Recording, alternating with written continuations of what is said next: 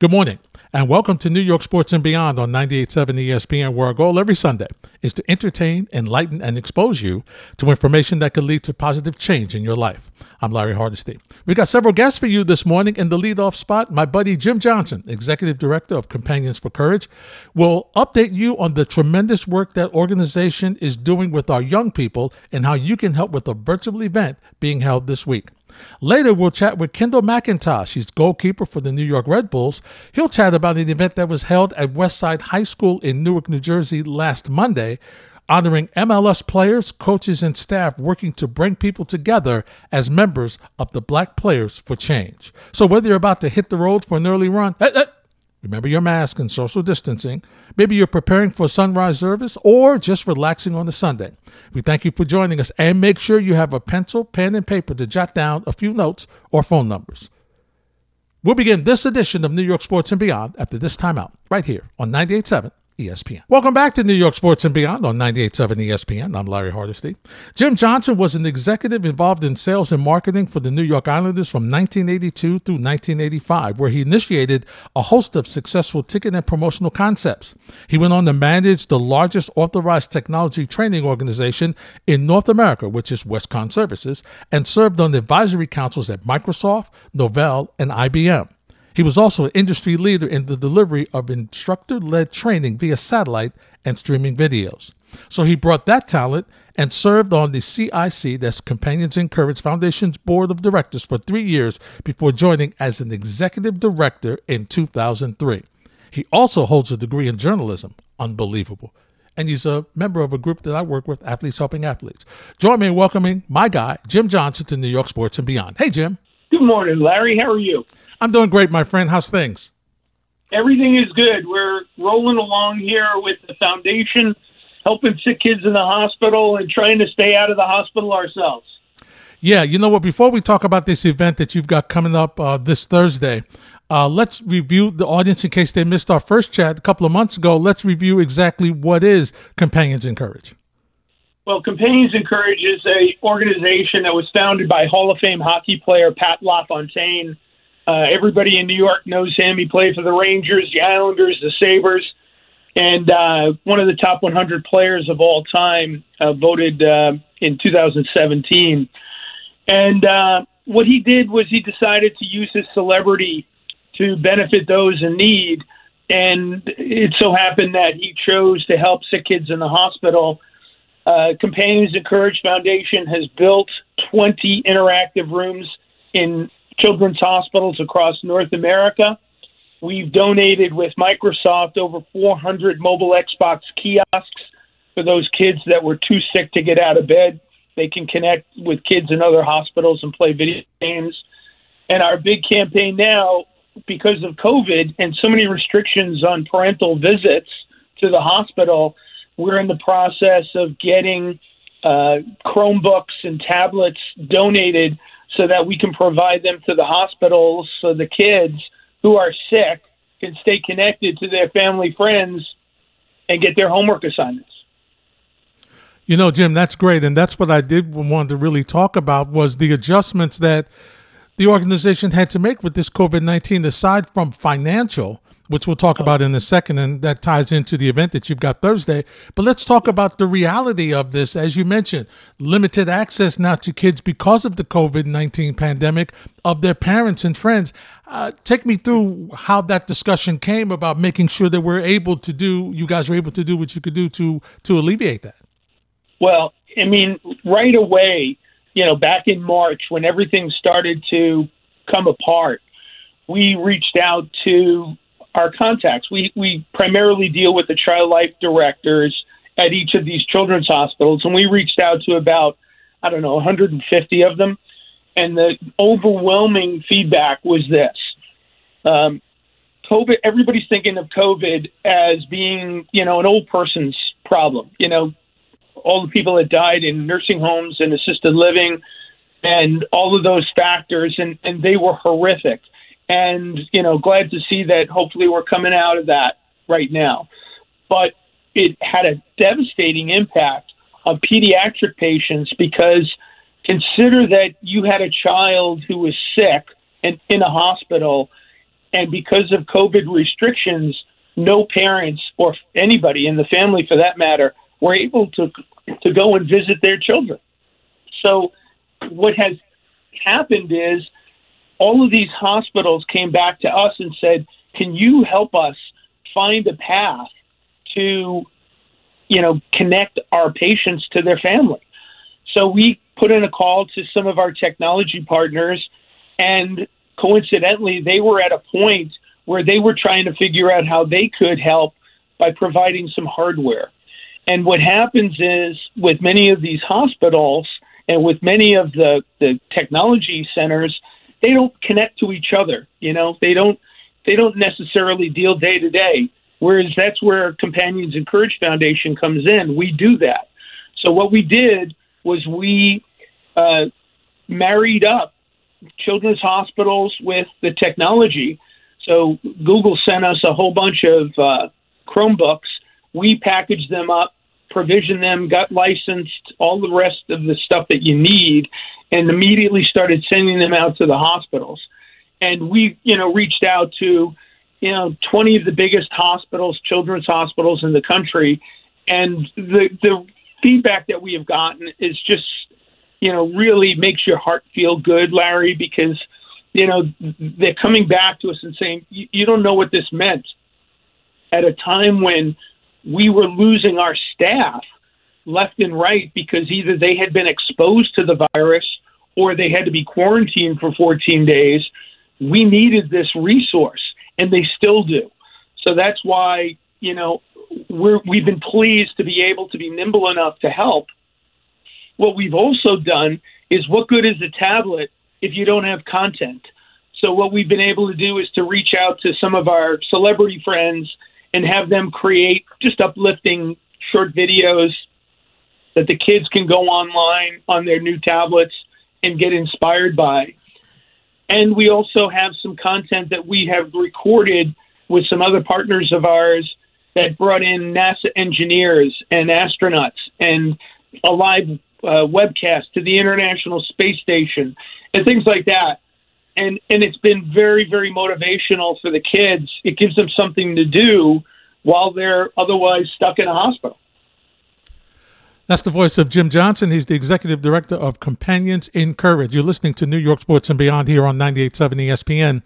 I'm Larry Hardesty. You know, when we read your bio earlier, Jim, we talked about how you've been, when you were with the Islanders, how you were so successful in, you know, different initiatives. And I see that you brought that talent with you to Companions in Courage. And, and let's face it, Jim, it's about relationships to, to make things happen. And what it speaks to is what great work Pat LaFontaine and you and the rest of your staff has done because at a time when everybody is pulling at different organizations, Jim, to help in this pandemic, people have no question, there's no doubt that they can help you. And the fact that they're helping kids makes it that much easier, right? Well, there's no doubt about it. And I, I was of a mindset when all of this started to hit the fan was that there were a lot of really generous people who were sitting on the sidelines – waiting for somebody to take the initiative. And whether that was, you know, providing uh, shields and masks for healthcare workers in the hospitals on the front lines, or whether it was providing connection for pediatric patients, I think people just needed to, you know, have somebody say, "We're going to do this." Jump on behind us, and that's what Pat LaFontaine. You know, he was a captain of the teams he played on and he's really good at that. You know, he's really good at pulling the team together, saying, "We're going to go in this direction. Follow me," and he made it happen. So, you know, we, you know, coincidentally, one of the first things that we did do, which is, you know, kind of not in our direct mission, but a friend of ours from one of the healthcare centers came to us and said, "We've got a need for a hundred shields. Our mm. our nurses and our doctors are exposed right now and they are going through, you know, a, a traumatic experience for them. So we reached out to some friends of ours who we know in, you know, they're in the manufacturing business, and we asked, could we purchase 100 shields? And they said, yeah, you know, sure, we can do that. We're just retrofitting our factories right now. We're going to build, we're going to start making shields. and we put it out on our social media network that we were looking for, you know, modest donations to try to help people get shields for the healthcare workers. And within 48 hours, we had enough money raised. We, we donated 1,000 shields to local mm-hmm. hospitals because people were so generous. And and I, I believe in in you know the human spirit, and I believe that there's a lot of really really good people out there who want to help. They just don't know how. And if you can go to them and give them a really compelling reason to help, I think they'll jump in with both feet. And we've we've seen that throughout this really tough time. The last six or seven months have been very difficult, but the generosity of people is the thing that just you know really fills your heart that that there's so many caring people out there. Jim, let's take a step back and we talk about what Companions in Courage does for kids. If there's a parent right now who's listening whose child is ill, can you just take us through what exactly you guys do and how maybe there's somebody in the audience that may need your help? Yeah, no, that's that's a great question, Larry. Thanks for that. We uh, we working. I mean, people that are listening to this, um, we're very very involved, obviously, with most pediatric units and children's hospitals within the the New York, New Jersey, Connecticut metropolitan area, and and the way that we can help is if you have a patient who is in an area hospital and they don't have resources, whether they be technology or um, they're they're looking for content. Uh, sometimes the, the healthcare people at these hospitals are just overwhelmed with the day to day caring for the patients, and they're not as focused on things like you know uh, videos that are available and inspirational talks that are available to the kids, and they can get in touch with our foundation, and we'll put them in touch with the right people to get it done. Our foundation is at CIC 16.org. That's CIC for Companions in Courage, 16 being Pat LaFontaine's number as a player, and .org. So CIC16.org. Go on there. You'll see what we do. And if there's anything that we can do to help a kid, that was that's always been one of Pat his big mission. If we can help a kid, it's our duty to do that. So we'll try to help you in any way we can to make the experience of being in a hospital, which is traumatic for, for so many, to make it a little easier. We've got a we've got a great program that's coming up uh, in the first week in December that I look forward to every year. It's called a Santa Connection, mm. and what we do is we have uh, Santa Claus from the North Pole come and do personal visits for all those kids who are too sick to get out to a shopping mall, which nobody can get to probably this year anyway. So we're doing that. Uh, we've already signed up uh, a dozen hospitals. Uh, it's over two days that we're going to be doing it. Our Santa Claus is, you know, busily working up in the North Pole right now, getting ready for for Christmas, and so he's he's going to carve out two days where he can spend time talking to the kids. And if you're not in the holiday spirit before you start seeing some of these kids share their hopes and wishes with Santa Claus, you certainly are by the time we're done. Jim, when we last chatted, you had given us examples of so many great things. And the biggest thing that, and you've highlighted some here today, but the biggest thing and the biggest smile I could see on your face, even though we're on the phone, was the reaction of the kids. You mentioned the reaction to Santa Claus. You're talking about the reaction of the kids who now have in, in, what's probably going to be, Jim, and we work with teenagers as well, with athletes helping athletes. So we know yep. this is such a technological age for our young people. They are drawn to, you know, the internet. They're drawn to anything that, that has that has technological you know influence to it. So to yep. see their responses when you give them these chromebooks that have all this content and it's a different way for them to learn. What what's that experience been like for you? Well it's it's so rewarding. I mean again friendships and relationships. A friend of mine runs the heisman trophy trust. Mm. and for the last decade we have been fortunate enough to partner with the heisman trophy trust and bring the heisman trophy winner to uh, an area hospital the day after he gets awarded the trophy.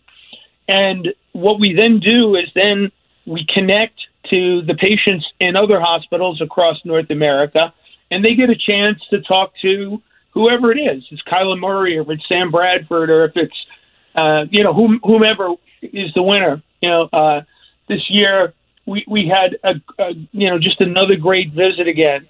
Now coming up in December, I don't know what's going to happen with the Heisman Trophy winner. We're probably not going to be able to get into a hospital, but our plan is to still do it virtually.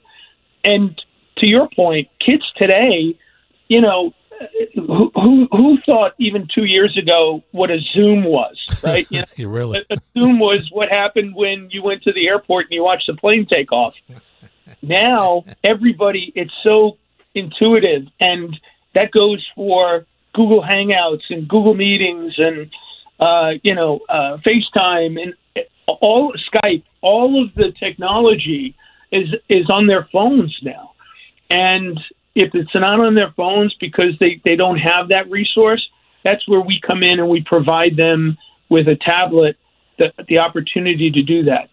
And just that little incentive helps kids get better. We we have had some amazing stories, Larry. We we started a pilot program with 3D printers at Cohen Children's Hospital in New Hyde Park.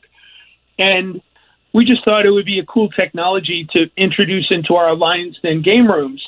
You know, let kids design and create create uh, little trinkets that they could keep at their bedside. Well, the feedback that we got from the hospital was something that they didn't even expect, the healthcare professionals. And it turned out that the 3D printer experience was really impactful for children with eating disorders. Now, how do you make that connection from eating disorders to 3D printing? I don't know. Hmm. But they came back and they said part of the issue with eating disorders is that children feel they don't have control over anything in their life and therefore they have these eating problems. They said the 3D printer allowed for kids to you know create and design an item, watch it being built and now they can hold it in their hand and they said it's had an amazing impact on patients that have eating disorders. So wow. we're rolling it out. We're actually, I just uh, got off the phone. We're sending up uh, two printers to Oishei Children's Hospital up in Buffalo, and they're going to continue this pilot program. So, you know, when we first opened up our first Lions Den room, they were designed by Edwin Schlossberg, ESI Design in New York, and, and they're a great firm They've done everything from uh, Liberty Island to children's museums to stuff at the Vatican. And Edwin Schlossberg told us 15 years ago, he said, the only limitation you'll have on these rooms is technology. He said, as long as you keep upgrading the technology in these rooms, they'll stay relevant forever. Mm. And boy, was he ever prophetic because that's what we've done.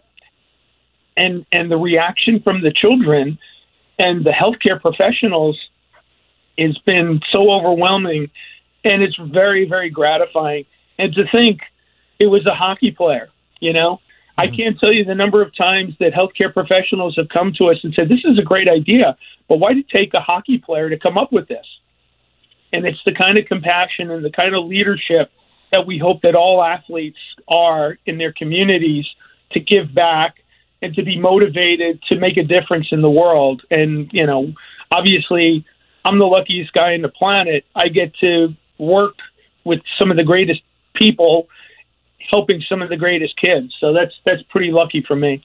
There's no question about it. You do a great job, Jim. Jim Johnson is my guest. Next on New York Sports and Beyond, we'll explore how poker can help kids. Next on New York Sports and Beyond on 98.7 ESPN. Welcome back to New York Sports and Beyond on 98.7 ESPN. Let's conclude my discussion with Jim Johnson, Executive Director of Companions in Courage. Jim, you've got a big event coming up this Thursday at 7 p.m. Tell me about it. Well, you know, again, having to be a little bit resourceful and nimble, uh, we had all of our live events canceled this year, as most charities did. You know, we had a, a running race that we normally do with 600 or so people. It's a one mile run. We had to cancel that and go virtual. We did a one month virtual run, and we did really well with that. we haven't been able to do wine pairing dinners or any kind of event that brings us together, we had to cancel our golf outing, which was supposed to be held last week. And so we decided, why don't we try to do something really safe and fun and host a Texas Hold'em online poker tournament? Mm-hmm. And so what we've done is we've partnered with uh, a, just a great organization. It's called PokerForLife.org, and they have uh, worked with uh, Nick Buoniconti's uh, organization uh, mm-hmm. for for spine treatment, and uh, they've been doing this for about a dozen years with them. And we decided, you know, we're going to try it. So what we've done is we're going to have this event. It's this Thursday night, uh, beginning at 7 p.m. If people are interested, they can go to our website and go to the event. So it's cic16.org slash events, and they'll see this uh, event listed there. They can just follow the, you know, the prompts and, and go on and register. Uh, what we're doing is we, we hope to have about 80 or 100 people participating. Uh, first place is going to be the winner's choice, either $5,000 towards poker tournaments, either online or in casinos, or one of three trips. We've got a Barbados private villa, a Sonoma mm. County for four nights for six people, a Caribbean villa for seven nights for six people, and then we have a ton of other prizes, and we have a raffle for a 50 inch television, etc. But the thing that's cool about this is when you have somebody of Pat LaFontaine's stature, you get some of his celebrity friends to participate. So among those that are going to participate are Wally Szczerbiak, uh, the MSG broadcaster from basketball, mm-hmm. uh, Islander legends Clark Gillies and Bobby Nystrom. Uh, we're we're working with a couple of other people, a couple of other surprises that I can't announce yet, but I'm really excited to have them come on. We have Michael Rosenbaum, who played Lex Luthor in Smallville, is going to join us. Wow. Okay. And it's going to be just fun, and we we hope people come, be safe, have a lot of laughs, play some cards. You don't even have to be a good card player. Just come and have fun uh, and and you know maybe win something, maybe win a raffle item, and just understand that you're helping sick kids in the hospital. You know, we all of all of charities that I know of are all in the same boat right now. We all are still scrambling to do good things, and awareness is part of it. But you also need to raise money. So we're hoping to take all the proceeds from this, put it towards gift cards for that Santa Claus connection and also to purchase more tablets that we can send out to the hospitals because the minute we exhausted our first supply, we got inundated with more requests from hospitals. So we're hopeful that people support it. We're hopeful that people come. It'd be cool just to go.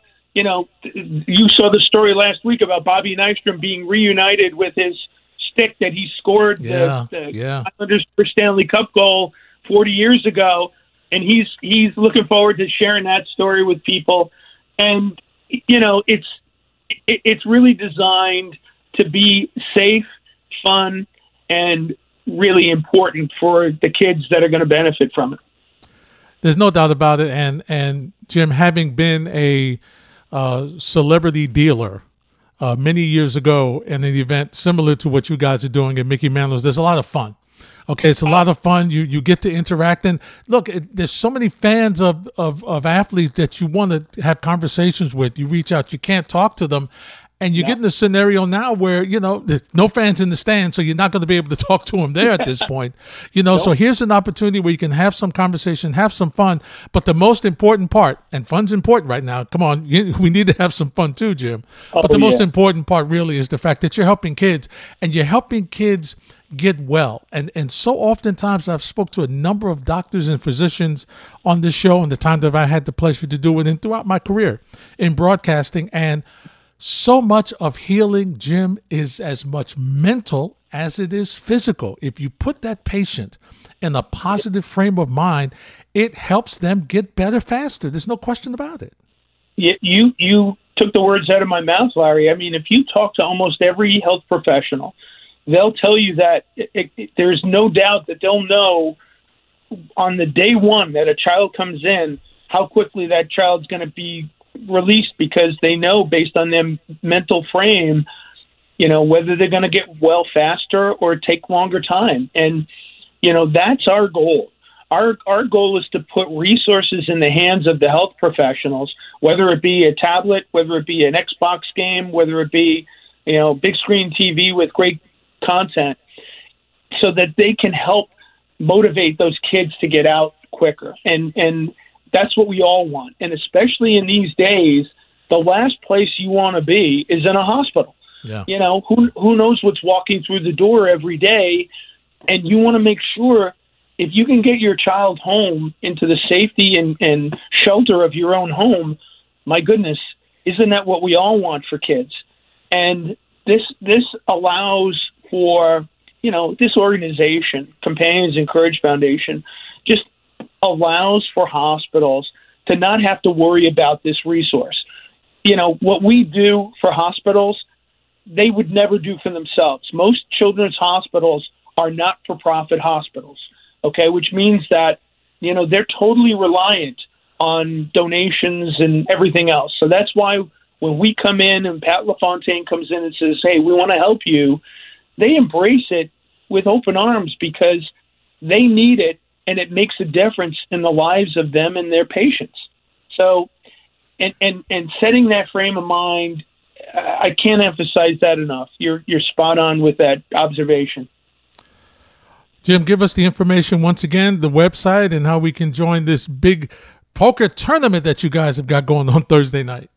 Well, don't don't forget that you got to come out and join us and have fun and laugh first, and then realize that it's not just fun and games, we're helping sick kids in the hospital. So please visit our website. It's CIC16.org. So it's C, the letter I, the letter C, 16.org, and go to events and click on it. And you'll see all of the links that get you into register for this event. We sure hope to see everybody on there. I can guarantee you, you will laugh and you will you will have a lot of fun and you'll learn a little bit about how you can make a difference in the world just by participating in an event like this. And and we certainly appreciate everybody taking the time to come out and and be a part of it. And also, you get a chance to get pictures and all the things that this organization has done over their long history and what they hope to continue to do. And listen, uh, best of luck with you and the and the and the Pat LaFontaine and the rest of the great work that you guys are doing. Your companions in courage. Uh, if we don't talk again, have a great holiday season, and we'll chat in the new year, my friend. Uh, I appreciate that, Larry. Thank you so much. Once again, Jim, thanks. When we return, Kendall McIntosh, goalkeeper for the New York Red Bulls, will join us right here on 98.7 ESPN. Thanks for listening to New York Sports and Beyond here on 98.7 ESPN. I'm Larry Hardesty. My next guest spent time as the Portland Timbers backup and Portland Timbers 2 starter. Kendall McIntosh made his Timbers debut against San Jose in the U.S. Open Cup June 6th of 2018. He appeared in the U.S. Under 20 men's national team at the Northern Ireland Milk Cup and was part of the Under 14 National Development Program and the Under 15 boys national team. He played at Santa Clara University from 2012 to 2015 and helped guide the Broncos to a West Coast Conference championship during his senior season. He was selected as the 13th pick in the 2019 MLS reentry draft. His contract option was triggered by being selected in stage one of the reentry draft, would put him on the New York Red Bulls 2020 roster. So we welcome Kendall McIntosh to New York Sports and Beyond. Kendall, thanks for joining us this morning. Hey, how's it going? It's going great, my friend. Thanks for joining me this morning. Uh, let's talk a little bit about an event that you were a part of, the mini pitch honoring Black Players for Change at Westside High School in Newark earlier in the week. Tell me about that. Yeah, it was uh, it was an amazing event. It was um, so Red Bull partnered with Adidas, we partnered with Black Players for Change, and we had a lot of um, local organizations kind of pitch in to create these two uh, mini pitches for uh, this community, this black and brown community, where it, it really gives them access and opportunity to to play and just get them active, get them playing, and it allows uh, them the opportunity not only from a soccer standpoint to grow, but from a human being and individual standpoint to learn things like resilience, to learn things like teamwork, learn things like perseverance. because not only is it just for them to kind of kick around whenever they want, but we're also going to have uh, structured structured programs for them uh, to get on the field, and it's just it's an op- awesome opportunity for us as Red Bull and us as black players to to create access and open doors for black and brown people in our community. Kendall, for my friends who are not familiar with soccer, explain a mini pitch to them. Okay, a mini pitch is smaller version of a full size soccer field. Mm-hmm. So a full size soccer field is roughly like 55 to 70 yards wide and 120 yards long. And a mini pitch is a much more condensed version of that. Imagine like a like street basketball where you're on pavement and the field the court might be a bit smaller. It's it's the same concept. So it's a kind of pavement, next pavement, and then um, the goals are kind of this cool cage uh, hmm. material, and it's about um, I want to say 50 by maybe 25, um, mm-hmm. and there's two of them side by side. It's it looks amazing. Now, what was the response from from the community that when you guys uh, were able to unveil this mini pitch uh, during the week in, in Newark? And do you see the a groundswell of maybe you know some some more young people getting involved with MLS and maybe being uh, pros like you are? Um, well, the reception from from the community was amazing, um, and they were so grateful, and it was awesome to see how much it meant to them, but it was also awesome for us as players to have the opportunity to give back, right? And have the mm-hmm. opportunity to uplift um, people of color. And so that in and of itself was was more than worth it. But then in terms of some of these players maybe staying in in the soccer system longer, um, yeah, I mean there were kids there that that obviously hadn't had the opportunity to speak with uh, professional athletes and I think that that was a special moment for them. And I think that for a lot of them, they got to really see themselves and see uh, role models in in some of us. And I think that that goes a really, really, really long way because when I was growing up, um, I was I was fortunate enough to have a black goalkeeper coach, and I was fortunate enough to grow up at a time where Dida, who's a Brazilian goalkeeper, um, was doing things, and he was playing in World Cups, and he was like the one of the preeminent goalkeepers of the time. So I was fortunate enough to have um, those guys, but I didn't have anybody in my community that I could look at and say, "Oh, this guy across the street is playing professionally, and he's showing up, and he's he's um, involved in maybe not my day to day, but like he's a tangible thing you can reach out and see and touch." And I think that, that that's an amazing thing for them, and that's a really cool um, part of this initiative. Kendall, you're so right. It's not only to see to reach out and touch and talk to and speak with a person who is maybe in the sport that you love, but to have that person look like you, there's even a closer identity. And it really says, you know what?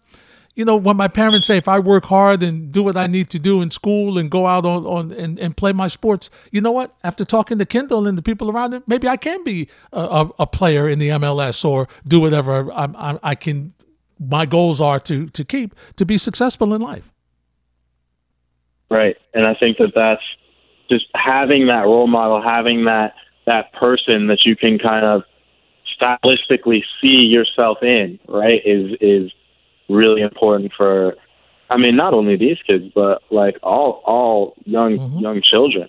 Um, for like Black Panther. When I saw Black Panther, like the, as an adult, I uh-huh. cried, uh-huh. right? Because that yeah. was a really powerful moment for me. I had I didn't have a ton of black superheroes than like my parents and my brother, right?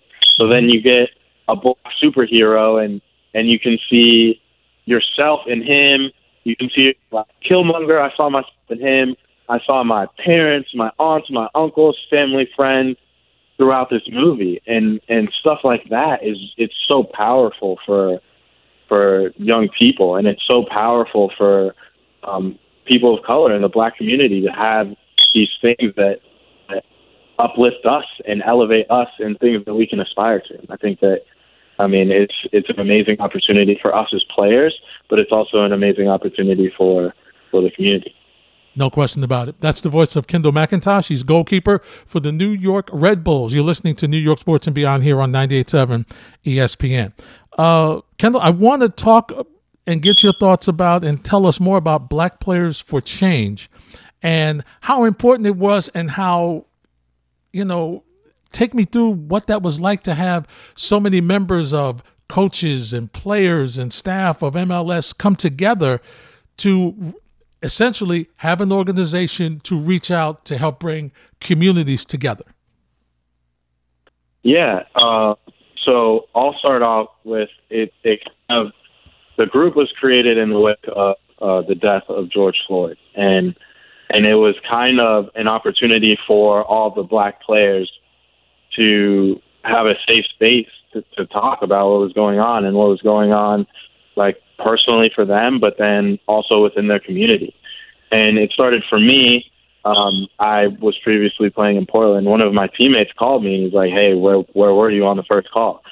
And and uh, we got to talk and we talked for about two hours just about mm. what was going on and and how it was affecting us and and the changes we wanted to see and that really like that one conversation me hooked into not only being a part of the organization but really trying to participate and and really trying to bring about the change that that we had spoke about and um, I think that it's been an amazing journey so far. I think it's been um, really well received, but I think it's also been a bit turbulent, you know, and I think that when creating something like like a like a safe space for black people that hasn't always been um, the most well received thing in our country, and I think that we've received a ton of ton of positivity, but there,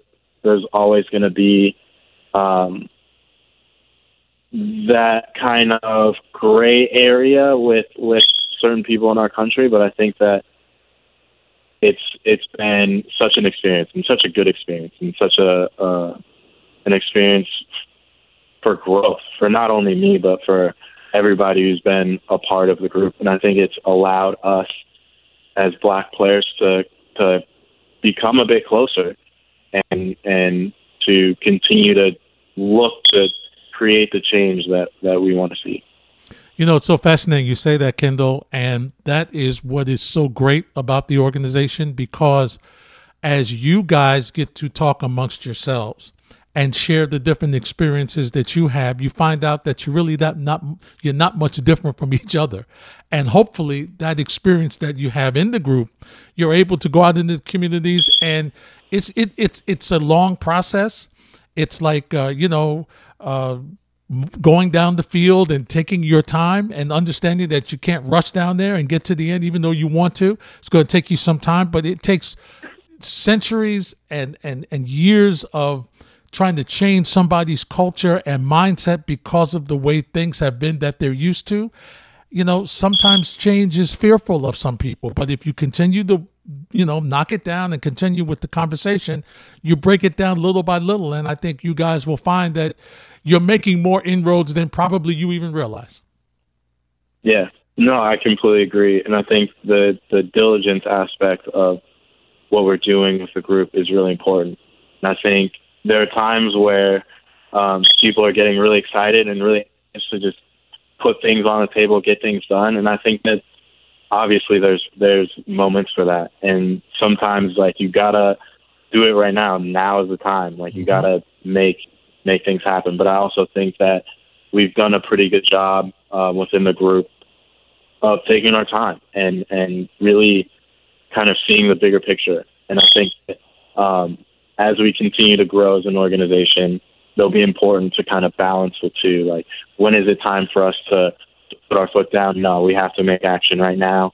And when is it time for us to to have some patience? I think that that's uh, a microcosm of being a person of color within America, but I also think that it's a microcosm of, just being a, a young organization. And I think that as we grow, we'll get better at that and we'll continue to be able to create change.